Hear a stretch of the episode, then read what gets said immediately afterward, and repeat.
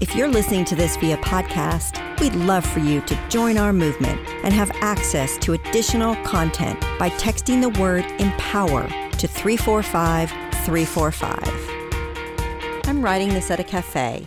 On my third try, I finally connected to the Wi Fi. People with laptops and tablets sit on gray and white rattan chairs. The price for this pseudo office? A coffee, a acai bowl, or the like. This is the new normal, in case you were unaware. It's the gig economy, and as with any trend, there are pros and cons. Flexibility, variability, and autonomy can be major perks. At the same time, though, if you're a freelancer, you've got costs many clients don't recognize, like health insurance and a real punch in the gut come tax season. But here's the thing having multiple gigs doesn't look like a craze that'll fizzle. It's here to stay. Whether companies are transitioning to more remote work or peeps are looking to spend their days outside of the office, one thing's for sure deskless workers are on the rise. The world is full of 2.7 billion people that work without a traditional stagnant workplace. Part of being sans desk also means you're able to shape your career much differently than those who work in an office. One of the ways working without a desk can be different you can pause, pick up your kid from daycare, and dial into a conference call in the car that's what the business of today's woman to watch, Stacy Epstein, is totally trying to make happen. Stacy studied journalism with her career sights set on broadcasting. Spoiler alert, that career didn't quite happen. Stacy jumped from job to job every 6 months or so, taking on roles in fields like sales. While on maternity leave from a particular job at a marketing communications firm, Stacy decided to never come back. Her priorities shifted big time but she still wanted to strengthen her expertise while also being there for her child. While being a woman never held Stacy back, becoming a mama seemed to complicate her relationship with work. For one thing, senior level roles with a 9 to 5 schedule simply didn't exist for Stacy. She'd have to compromise on pay and ambition unless she wanted to continue her 70 hour weeks. From managers failing to let remote workers know what the heck is going on, to colleague misunderstandings at the wazoo, there are some serious flaws to having a deskless vocation.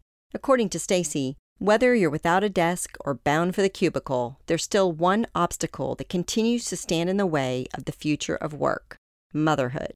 When Stacy became CMO of a company that would later be acquired by GE, she had five women working for her who all had small children. She let them be highly skilled contributors with fewer hours or more flexible workdays depending on their needs, so they could still go home to their kids. Stacy claims this didn't jeopardize the company at all, as women are often experts at getting it done. Now, Stacy leads by example by starting a company called Zinc. Though she's at the helm of a 50 person team, she's still home by dinner time. Zinc has been heralded as a startup comparable to the uber successful company Slack.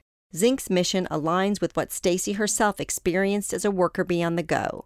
It centers on the idea that because so many people work anywhere and everywhere, those working on a team or in a duo must communicate seamlessly. Zinc is the first all mode communication platform, meaning it allows messages, voice conversations, video chats, and content sharing. For example, in lieu of old fashioned walkie talkies, big companies like Hyatt uses Zinc to cut out the static. A medical group opts for Zinc instead of emails to keep things in order while staying HIPAA compliant. One of Stacy's pet peeves is the overused expression future of work which she's been hearing since the early 2000s. Looking ahead for career gals is great and all, but Stacy asks, what about now? As in, like today.